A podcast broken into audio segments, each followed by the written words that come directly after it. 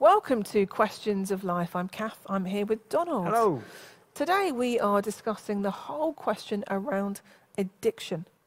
So, Donald, we're looking at addiction. I've been doing a little bit of research, uh, and I want you to have a guess at what you think some of the top 10 addictions in modern society in the UK was in 2020. So, the top 10 addictions last year in this country. Uh, let's see how many of these top 10 you can get correctly. Okay. Um, okay, coffee, Yep, alcohol, yep. social media, Uh, the internet and modern technology, yes, I'll give you that. um, painkillers, Uh, illegal and prescription drugs, I'll give you that. smoking, Tobacco and nicotine, yes. Yes. Um,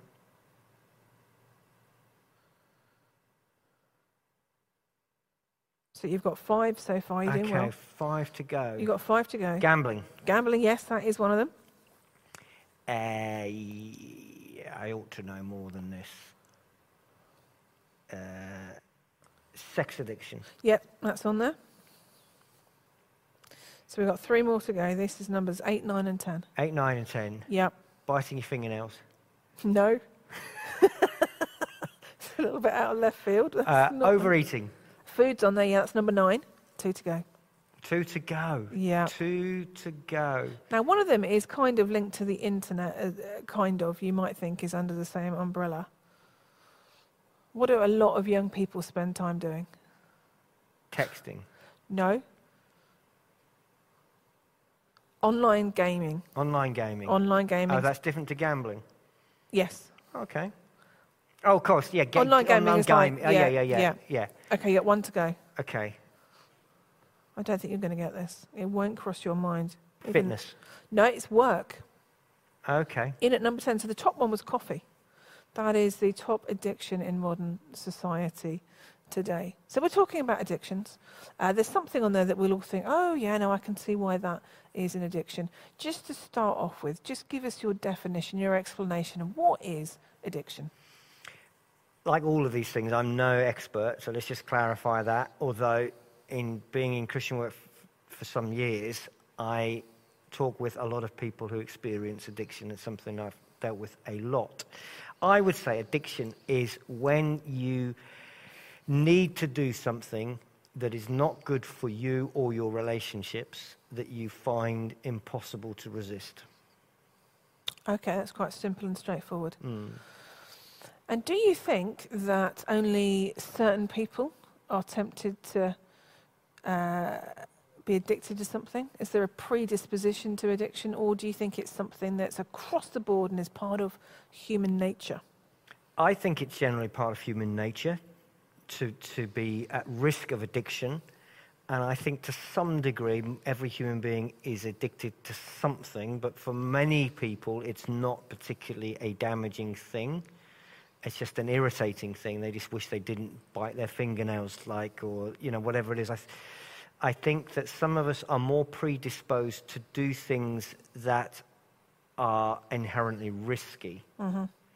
so some of us are naturally reserved or fearful, and we wouldn't uh, perhaps try an illegal drug, whereas other people are temperamentally more likely to have a go. Some people are more likely to be um, uh, respond to peer pressure, and if everybody else is doing it, they find it hard to say no. So sometimes the way you get into addictions is to do with your temperament and your personality, but but having an issue with self-control, I think, is common to all humanity. We talked before this about we're quite different in this whole area, that I think I've got a more risky personality and temperament than, than you, which, if we're laying our cards on the table now, means that I have struggled in the past with being addicted to um, nicotine and I have struggled with gambling. And, and both of those things I don't think I can go back to. I think they did have such a hold on my life that I've actually had to say, I'm not going there again. Um, because I've got that kind of nature that I'm up for a risk, I'm up for a challenge. Whereas you're a little bit different, aren't you? You're, you're not quite so risky, you're far more measured. I'm more fearful of things, Yes. and I certainly know. We've talked about it before. I do. I could very, very easily be a gambler, and I'm, I'm, for that reason, I'm scared of it, so I've never done it. Um, uh, I'm scared of getting drunk. I've never got drunk in my life, and that's because I've got alcohol. Uh, I've- alcoholism was part of my fam- early family life, an extended family. So, um, yes, I'm more risk averse. But I think the, the ability to get hooked onto things that are not good for you and the ability to find it difficult to resist temptation is common to all humanity.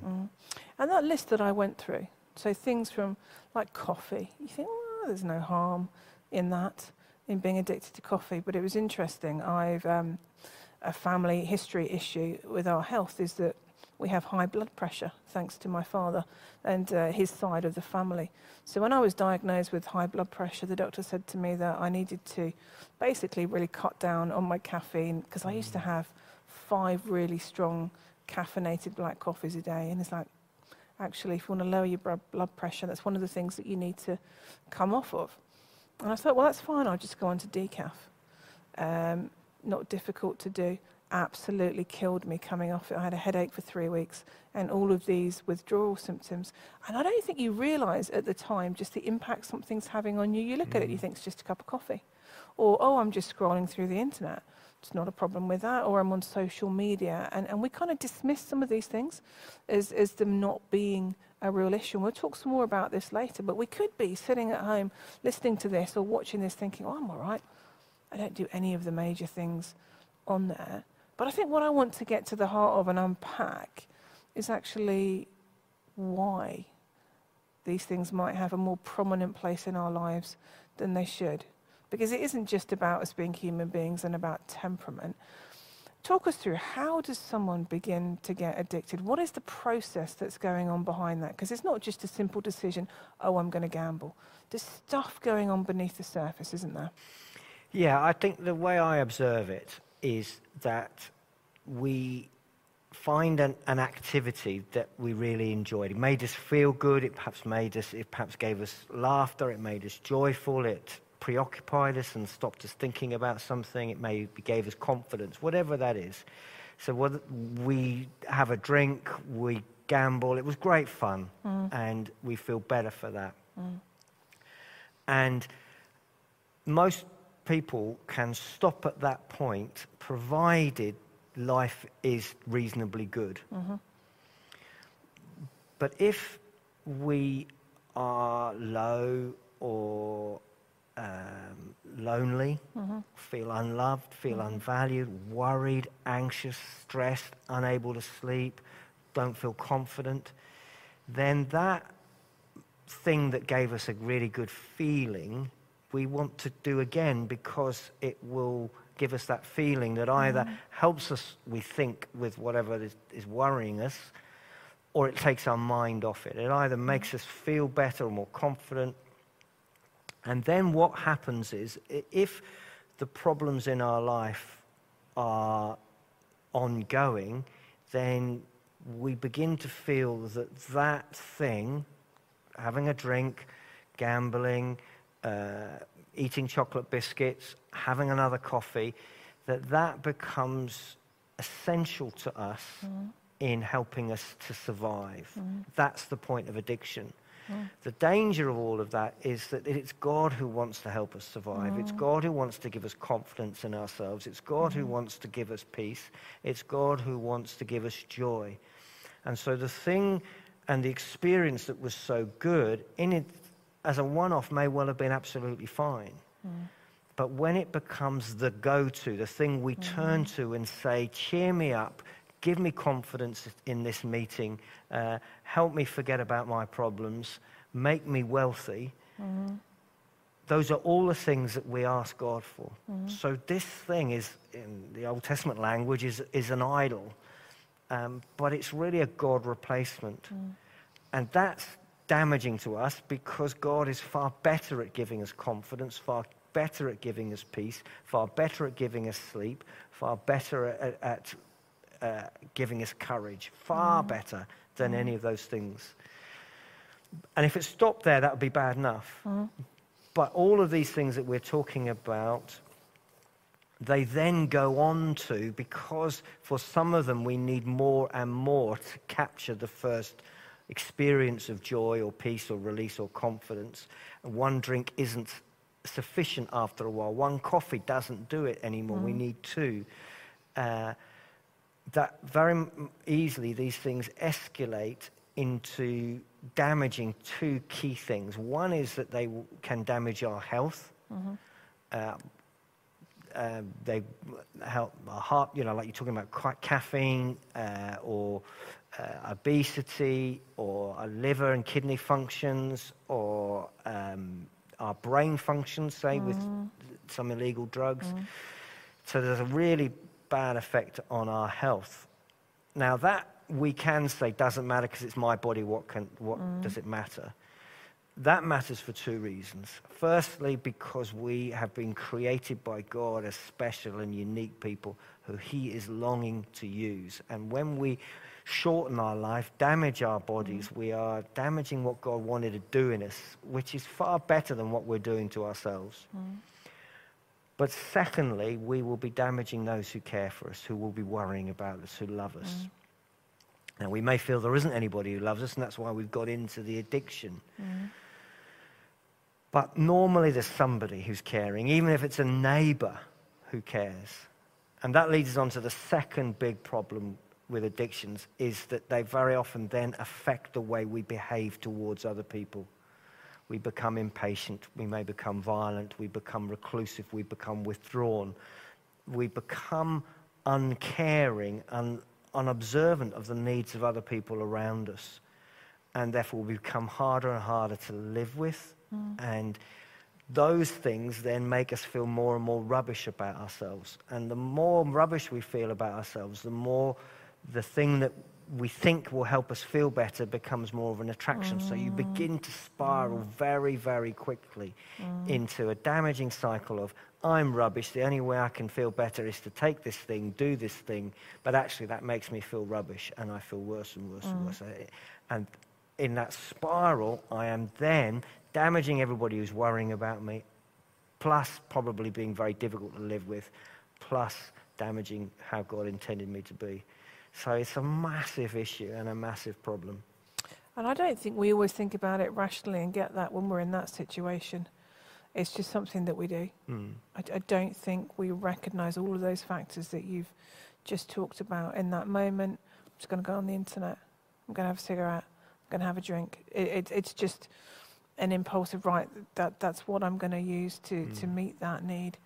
Um, and because some of these things are physically here, it's easier sometimes to lose sight of God mm-hmm. and God being the one who wants yeah. to meet that need. Yeah. Well, where's God? You know, I've prayed, I don't feel God's presence. Here's a drink. Mm. You can understand it's not right, but you can understand somehow, sometimes how that's the process that people yeah. go through. Yeah. Want something physical here, right now. Yeah. And God isn't. So we're talking about addiction and we're talking about the consequences of addiction and how it's not helpful to us and to those around us. How do we know when we're addicted? You know, what's the, what's the tipping point? How, what, what are the, what are the, the, the, the, keys, in a sense, to beginning to work that out? Well, the keys is your coffee experience. Most addicts say, I'm not addicted because I can stop whenever I want. I did stop, though. It killed me. You don't know that you're an addict until you actually stop. Yep. That's true, actually. Yeah. And, it's that, that it's, it, and most addicts delude themselves by saying, oh, I can stop whenever I want. It's not yeah. a problem. I can do it whenever I want. Yeah. If that's the case, and uh, you know we've uh, joked before about Lent. Okay, stop it for 40 days. yep. And if after mm. two or three days there's a problem, then there's a problem. Yep. And if you, and and so that's the first, that's the, yeah. the main test really is yeah. can I actually stop? And not delude myself than I could if I wanted to, but because I don't want to, I won't. Mm. Well, try it. Try it. Mm. Um, and, and yeah, basically, I would, I would say that. I would then, I think, I think it's, listen, if you've got people who, who are close to you, is ask them. So mm. you, is this worrying you? Mm. Is this damaging mm. my interaction with you? Mm. And hopefully people have the courage to say that. I mean, one of the most powerful things is what was called interventions, is when people say, you need to know what you're doing to mm. me, and either you stop or you leave. Yeah. And that's a very drastic. It's far better to say, please tell me. Yeah. What, what's, what's going on? Am I, yeah. am I addicted to this? Mm. And it's interesting, going back to that list, that there are some things that I think we can be addicted to that we, as I said, we don't think are particularly damaging. If you think of the internet, maybe going on social media and stuff, you know, I wonder how many people wouldn't be able to do that for a mm. few days. I wonder how many people do that quite consistently throughout the day or when they can, thinking there's no problem with this, but it's what it's feeding our mind with. The things on social media aren't always that helpful and it becomes just a habit that you have to do. I remember I used to, first thing I'd do in the morning would be wake up and would be go on Twitter and you just think that's not the best way to start my day. But it just became this, this, this habit, this, this, this thing that I just did every day before I went to bed. And I, and I worked out they're not the good things that I need to be focusing my mm. mind on. And so I stopped doing it. But I would still automatically reach for my phone and think, right, I'm not even going to look at my phone because I know that I'm just going to see what's happening on the internet and da da da da. It's just not good for me. It's just mm. not healthy what I'm constantly feeding my mind with. And I know mm. my mind can be quite weak and I need to feed it with the right things. Mm. And so even that has a knock on effect. Even though we think, oh, it's just the internet, it's just yeah. Facebook, it's just yeah. whatever. Actually, I wonder how many people could give it up. Yeah. I think we did, the, we did a questions live recently, and I remember Sam talking really powerfully about how it created anxiety for him. But I think the other th- area on that whole social media is, is whether the people we live with feel we're in the room. Yeah. And do, are we giving children, partners, close friends, mm. are we mm. giving them attention? When mm. we're out with friends, are we in the room or mm. are we on the phone? And that's that's where I'd say, you know, we think we're not harming anybody, mm. but we might actually. Mm. People saying, well, I just wanted you to hear me, and you didn't even hear what I said mm. because you were watching your phone. Mm. Absolutely.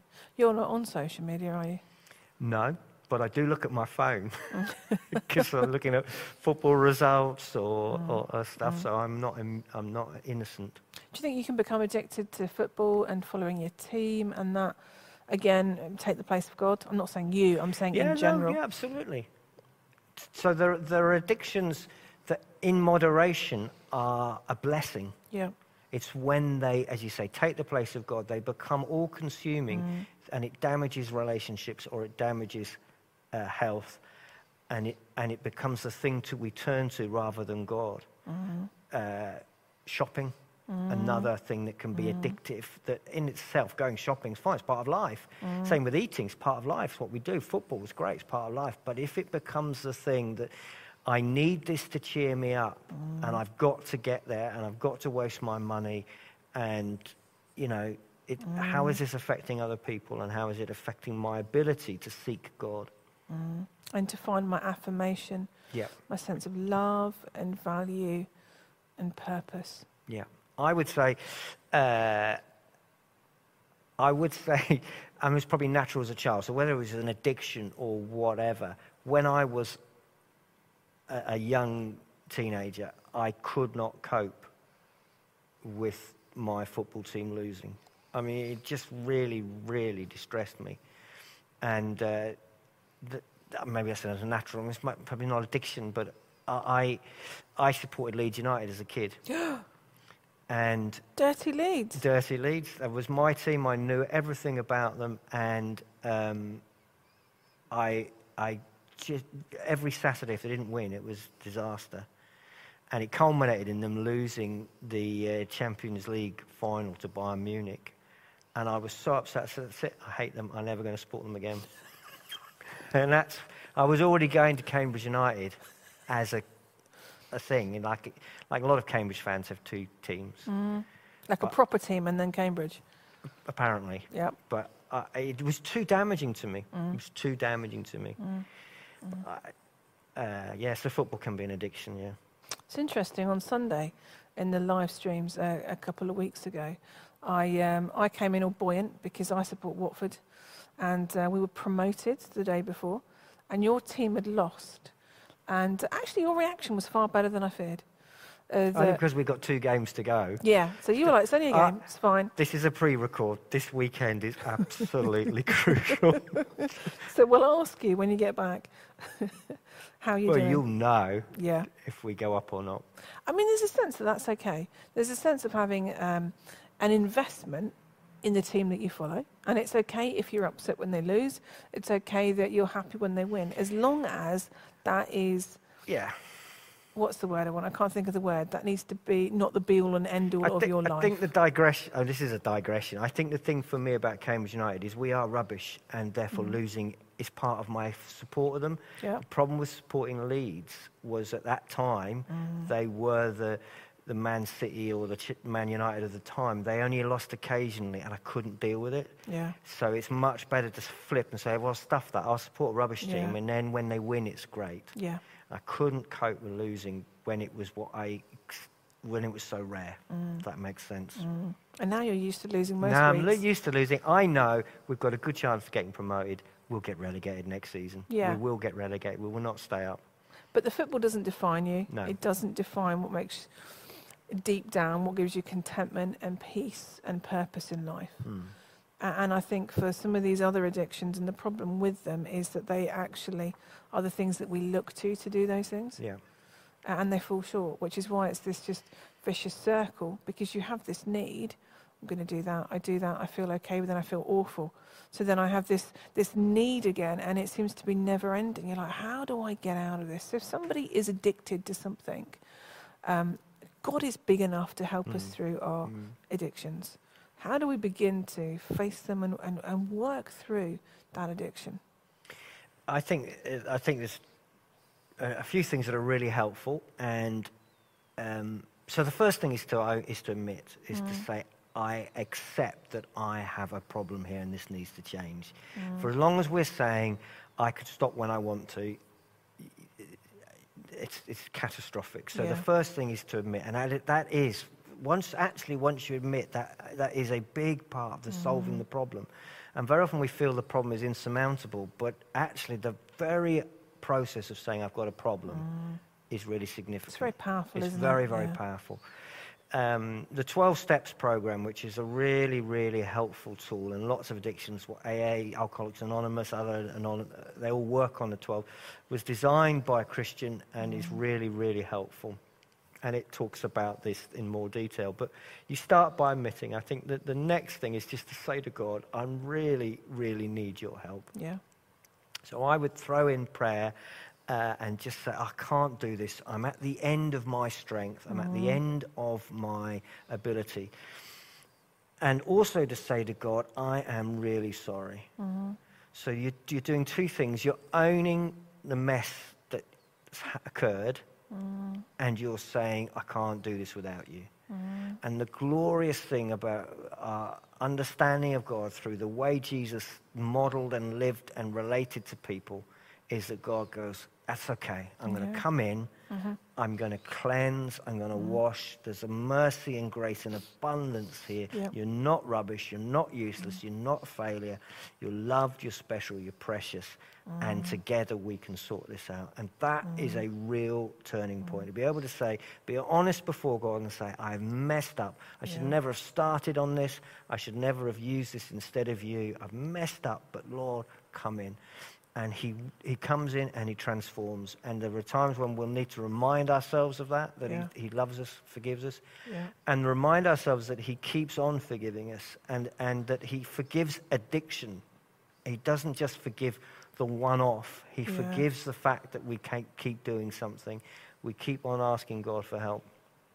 And as our value before God begins slowly to be transformed, that will help us. Yeah. The third major and really important thing is to talk to somebody. Yeah. It's to not only own it before God, but it's Yeah. to own it before somebody else. Yeah. That can be friends, family, it can be people, it, it, can be people that we ask help for, but it needn't be. It can just be, look, will you pray for me on Yeah. this? Will you, I just need mm-hmm. to be honest, this is Yeah. my issue. With some of, the addictions, joining a group of people like AA Anonymous, Gamblers Anonymous, uh, other 12 step programs is really helpful. And the way they partner with you, and people who are just a little bit um, further down the road are your supporters, that's really helpful. It can be just simply talking to a friend and saying, Look, I need to tell you this is an issue for me. Yeah. And that is really important because it's no longer stuck in your yeah. head, going round and round yeah. in your mind and getting bigger and bigger. But it's out in the open. You've talked about it, you've expressed it, and as you do that, it becomes a smaller issue. So those are the biggies. Mm-hmm. So y- you admit it, you talk to God, and you talk to somebody else. Yeah. Then the next steps are more practical, depending on the type of addiction. Yep. So I would say things like if you know that certain places or certain people are connected to that addiction, you've got to be ruthless. Yep. You've got to say, right, I'm no longer going to that. I'm no longer being with that person. If they're the ones yep. that make me drink more, I'm not going to be with them. Yep. If, the, if that's the place where I will overeat, then I'm not going there yep. anymore. So and you are ruthless with your cupboards with yeah. your house. It's the yeah. stuff you get rid of, stuff you yeah. put in the bin, stuff you pour down the toilet, stuff you burn. You say, that's it, it's, it's going to go. If it means putting uh, uh, parental controls on your phone and giving somebody else the password so that you can't do it and they, you don't know what it is, uh, if it means um, uh, setting alerts that if you go to certain websites, somebody else gets an alert. Whatever it is, there are yeah. certain things you, you just say, look, this is, I need to do something physically to help me. Uh, do all of that. Now, part of that is being honest with yourself. When am I most likely to do this? Yep. Is it after a certain experience? In, in, and so, is it a certain time of the day? Is it a certain place?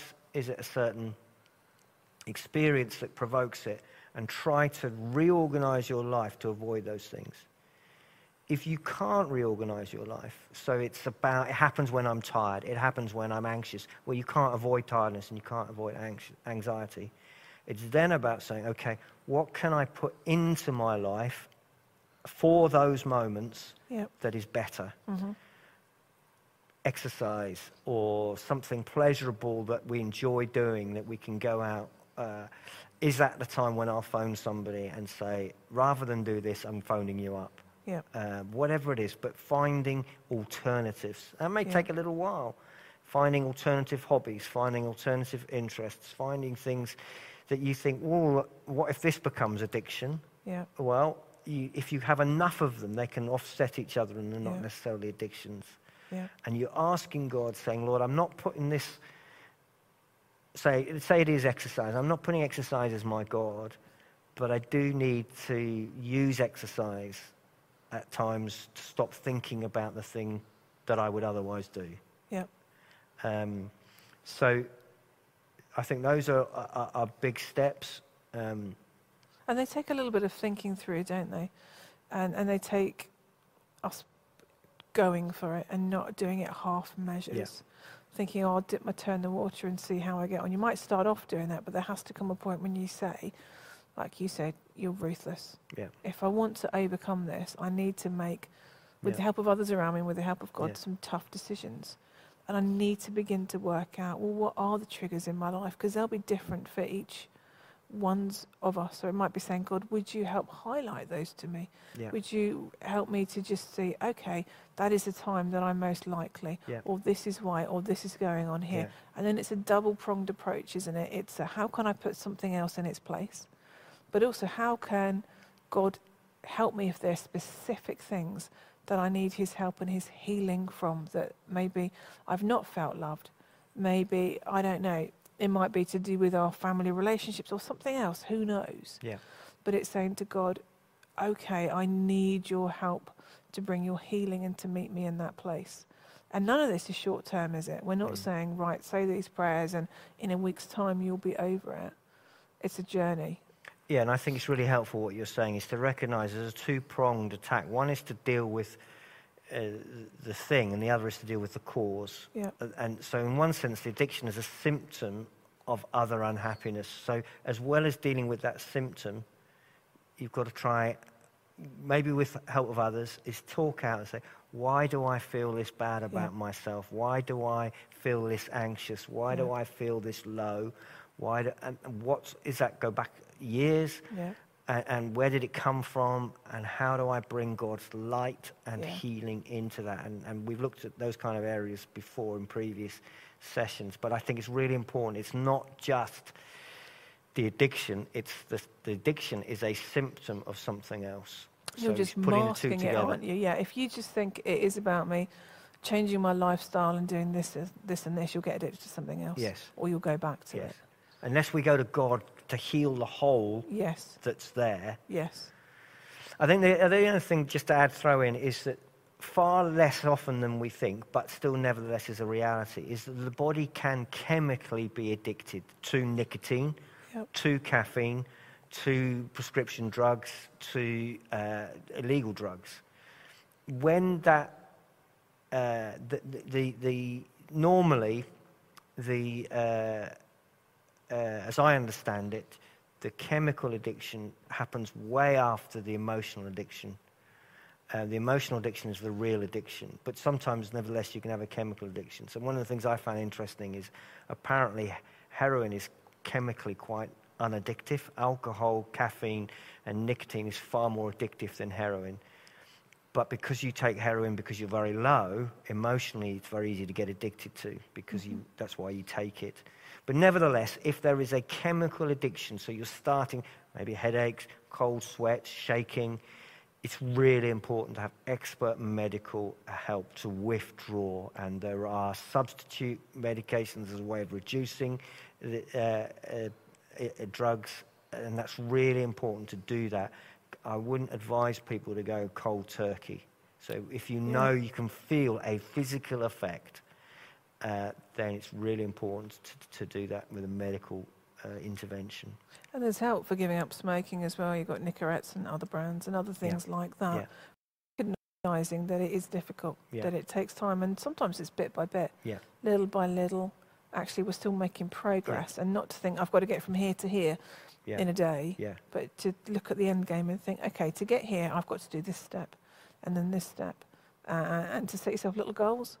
And I think, I think that's important. And, and, and different addictions are more or less that's appropriate. Part of it is to say, how damaging is this to other people? hmm If it is really dam, if it makes me violent, it has to stop straight Yep. away. Yep, yep, If it is, uh, and if I cannot stop, I have uh, halfway through, then it's best to stop completely. So most, say with alcoholism, yeah, it's normally you just stop completely because you can't stop after two drinks. yes, Same with gambling. It's Yes. better to just stop completely yes, because you can't stop halfway through. But there are other addictions where it's really important not to try to stop straight away, but to take steps and move in that direction. yeah, And those will be the addictions that are less damaging to other people, um, but are still damaging you. yeah, And, and therefore, it, it, it might be that it's easier and better to take steps and move towards it slowly. yeah. It is just trying to recognise what is it that I'm addicted to, and you're right. There are some things that just have to stop immediately, and that you can't do in half measures. Mm. And it's uh, you'll know what those things are, I think. And then there are other things, as you're right. You can take your smaller steps and work your way towards it. It doesn't always help to go cold turkey with everything. Mm. Um, I and think be gracious with yourself. Yes. That God still loves you, even though you, have, you can't deal, stop it straight away. yes. And if you relapse, God still loves you. Mm. Absolutely, that's really important. Because I think that's where the, you know, we believe Satan gets into the mind and says, well, you're useless. It's called the condemner, the accuser. He's the one that says you, you, you, you're rubbish. And often, too, people have multiple addictions. Yep. And so there will be one addiction that you have to deal with straight away, Yeah. that you stop straight away, Yeah. and another one that you go, well, I, I'm, because I'm dealing with that one, I'm going to have to put up with that one. Yeah. So the most common in my experience is people will, will say, I've got a lot of other things to deal with. I'll deal with the smoking later. Yeah. And that's fine. Yeah. And don't feel you have to become perfect overnight. Yeah. The smoking is less damaging to other people, it's damaging to you, and they Yeah. worry about your health. But maybe, you know, maybe the alcohol had to go first or the, Yeah. you know, something that's really destructive. Damaging. Yeah, absolutely. How, if um, you want to help somebody that is addicted, how do you go about that? Eh, You know, do you have to wait for them to say, I'm an addict? When is it appropriate to go and talk to somebody? How do you talk to somebody and how do you react to someone in that situation in the most helpful way? I think that this is, I think it's incredibly difficult and painful for people. Uh, I think colluding and pretending it isn't there does not help the person and it's ultimately not loving. We, you can't change them until they want to change. Yep. But they can't, they won't want to change until it becomes uncomfortable for them not to change. And part of the uncomfortableness is to be exposed to the reality of what they are doing. hmm And that's very, very painful. Yeah. And so, you know, I've, we've been and walked alongside people who have, have said to family members, you need to leave the house. Even if, that, even if you become homeless, you need to leave Yeah. because this addiction and the violence that it's creating in the home is unacceptable. But also, you're never going to change until you, I, I am that ruthless. Yeah. Uh, cut off the money Yeah. so you don't allow people to have money that they can spend. So I think there, uh, I think it's it's very tempting to collude. It's very tempting to try and manage it. It's the easier option, isn't it? It is an easier option, and it's very painful to say you need to leave or Because you feel you're not loving, don't you? yeah, You feel, oh, I need to love you. I need to help you. I can't. I can't be harsh to you. I can't kick Mm, you out. mm. But you don't recognise what actually colluding is no, doing. No, and I've been around long enough to have seen that the harsh, no more money, uh, and you're out of the house if you continue has had more positive effects Yeah. than the not. Yeah. Uh, you can't guarantee that that will change them. Yeah. But you can guarantee that colluding won't change them. Yeah. You can guarantee that keeping supplying them with money, that keeping pretending it's not a problem, that keeping on saying no, uh, it's okay, I forgive you for that level of violence or whatever it is, colluding with it, it, it doesn't solve it. So you've got to be straight down the line. I think you've got to be honest. You've got to be honest, but you can't fix it until they want to fix it. So that's where, again, where prayer is just being honest and prayerful. So we're talking about more major and destructive addictions. What about the less major and destructive addictions? At what point do we speak into somebody else's life if it's not being destructive to us in the same way?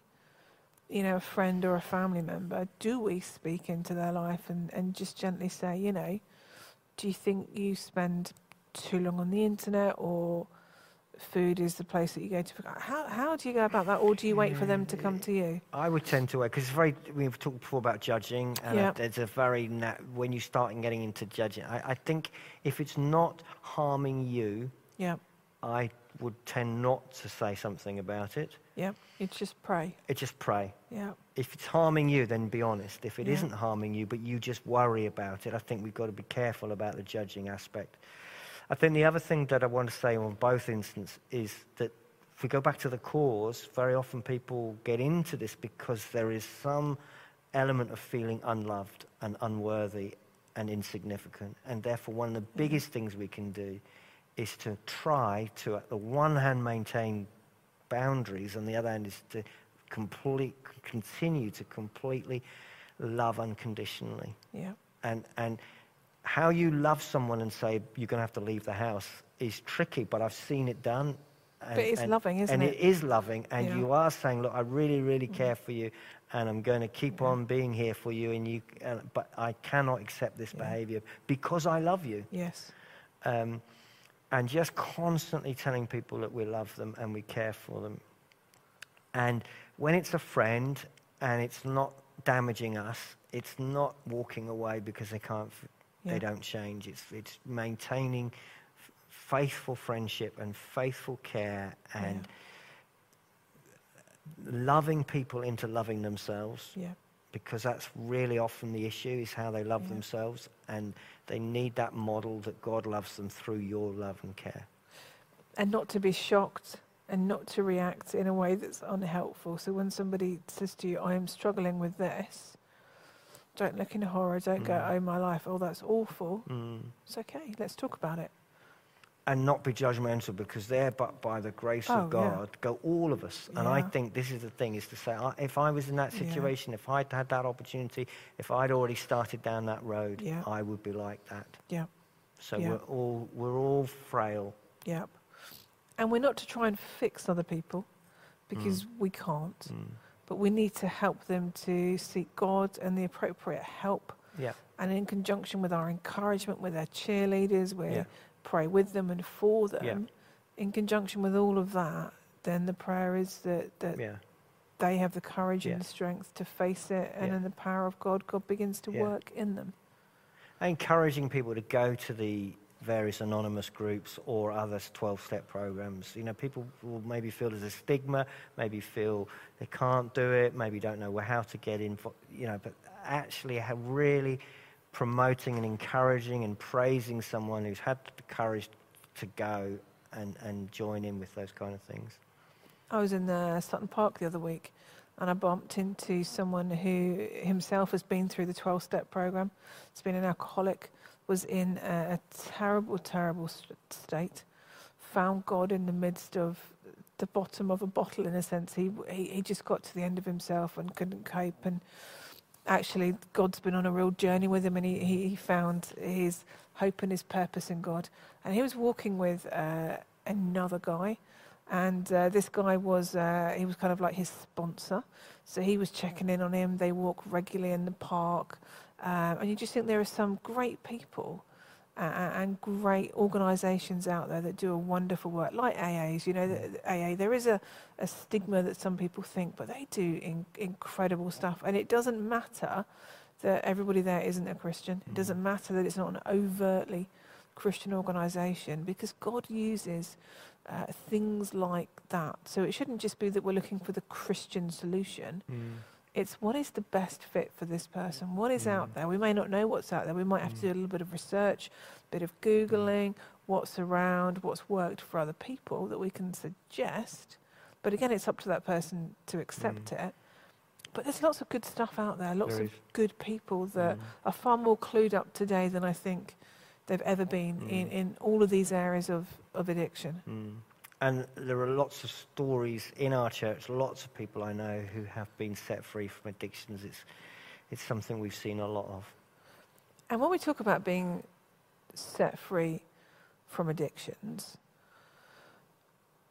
with some of them, there still comes a point, even when you leave that behind, where you still don't put yourself back in a place of temptation. Absolutely. So, like with me and gambling, for an example, I wouldn't go into a bookies, I wouldn't go on a fruit machine, I wouldn't do lots of things because I know, oh, we're going down that path Mm. where, where oh, I've got the feeling back again. Oh, right, well, let's, you know, I might win. Uh, All Mm. of that that's unhelpful. I Mm. wouldn't put myself in that situation. And I know a recovering alcoholic probably wouldn't go to a pub, wouldn't put themselves in lots of different situations. So God's healing and God's setting us free, we still have to work with Him Mhm. and recognise that still might be an area Absolutely. That's really important to not think we're immune to temptation and we've conquered it. We won't ever conquer the temptation in the sense that the desire will go away. It's that we've learned to not do it, Yeah. but to put yourself in that place is really unhelpful. Yeah, and that's why you need people around you that will point it out or will encourage you or that you can talk to. Because there will be odd moments when you think, oh, you know, I just like to go and do that. Uh, and that's when you text somebody, just pray for me. Mm. Uh, I'm, I'm struggling. And then you've got a strategy in your mind. What am I going to do in that moment when that comes over me? Am I going to go and see somebody else? Am I going to do something? It's about strategizing some of these things, thinking through.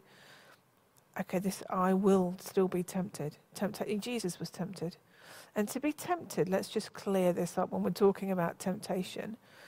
Doesn't mean that we've done anything wrong because Mm. Jesus was tempted. Just talk about that for a moment for us. Yeah, so we, the New Testament tells us about Jesus being tempted, that, that, that Satan plants the thought, and our human nature has a thought. We're, we're Yeah. natural urges and desires. It puts this thought in our mind. And that's part of humanity. It's not Yeah. something to feel rubbish about or condemned over. Whatever that natural desire is, it's when we what we do with it. Yeah. Um, so Like two seconds, three seconds. yeah, yeah, yeah. you, you know, um, you may say something that upsets me. Yeah. Uh, the initial temptation to snap back at you or hit you is, That's is, regular, isn't it? It's regular, but I've learned over time to resist it and to smile and not to say anything or do anything. I'm not sinful to be annoyed by what you might say. You're normal to be annoyed by what I might say. So, yeah, I think that's important. Can I just change the subject slightly? Yeah, go for it. I think one of the other things we're talking about helping people. One of the other things that may be a little bit of a hobby horse for me, but you can take it or leave it, is that one of the reasons I don't drink alcohol is that on the rare occasions I'm in a pub or at an occasion and there is somebody who's an alcoholic who wants to ask for an orange juice, they don't look stupid because I've already done it. Yeah. And I think just being aware of situations where, like that, you can make it easy for somebody. Yeah. Um, so uh, try and think of other examples where perhaps you, you know, maybe uh, for a, a fun time you are all going to bet on the Grand National. But actually, if you think carefully and think, actually, there's some people I don't know if that's going to stop there, so I'll say I don't gamble Yeah. um, just so that nobody else feels embarrassed. So those, those of us that don't have addiction, just to be aware of how other people. Um, So giving them permission to say no and not being Yeah. the first person and the stigmatized person. yes, You take that on yourself. yes, absolutely. That's yeah, really helpful. yeah. I know someone who uh, doesn't drink alcohol, uh, so they're always the designated driver, um, so that everybody says, "You're having a drink now. I'm driving." Mm, It's, you know, for him, that's his get out. That's his. mm, Uh, nobody then bats an eyelid. Oh, you're driving. Great, thanks. We don't expect you to drink. Brilliant. mm, mm. It's, it's finding those little things for ourselves and for other people Yeah. that give them permission not to give in to that temptation. It's being aware of who's around us and what's going on. And in a sense, when we wake up each day praying, God, use me, uh, and hoping that the Holy Spirit just prompts us in those moments that we can be a help and a blessing to those around us, just giving them a way out of, Mm. of that temptation. And I sometimes think it's funny that people think, oh, he doesn't drink because he must have had a drink problem and he's some, got some sort of heroic testimony about how God has set him free from alcohol. Because I will say, I, I don't drink. Yeah. I, I- because I, but, but that's not true at all. I've never had a problem with alcohol. I just don't drink. People have this image of you Yes. that you've had this really dodgy past. Yeah. yeah. But I do that because I want other people to feel it's okay to say the same after me. It's normal. It's a Mm. normal thing to say. Mm.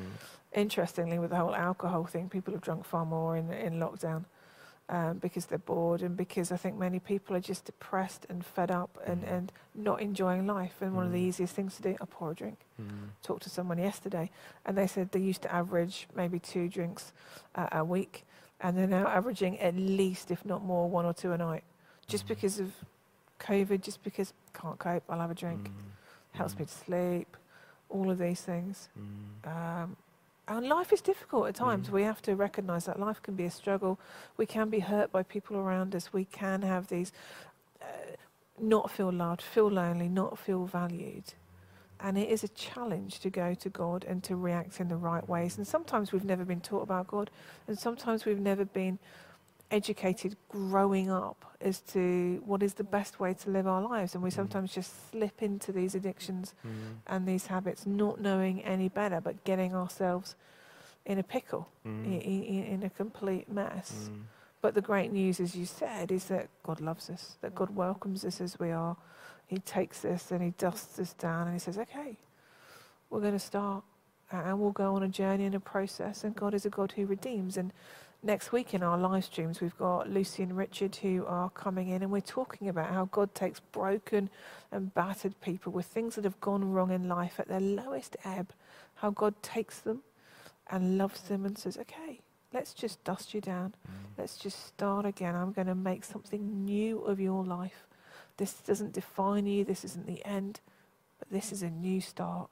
Uh, and so they're going to come and I'm going to chat with them and we're going to hear some of their stories. And, and just this wonderful God, the God we often talk about, the God who redeems, who Mm. takes the broken and the battered and makes it new and helps us to start again. That's Mm. the wonderful news. So if there are people that are struggling with this whole area of addiction, what would be the final thing that you would say to them right now?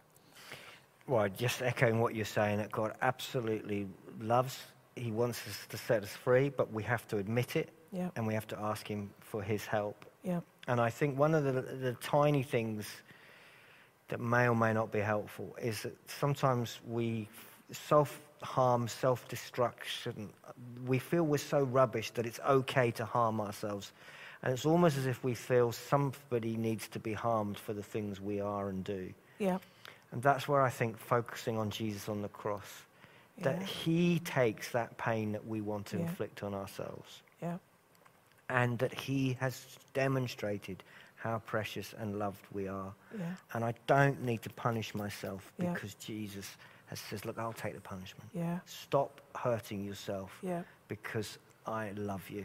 And so just focusing on Jesus Mm. and being able to say, I have a problem, I need help, I've messed up. God, come in and help me, and others, will you help me? So- Brilliant. Thank you ever so much for uh, sharing with us. Uh, thank you as well for joining with us. Hope that you found that helpful.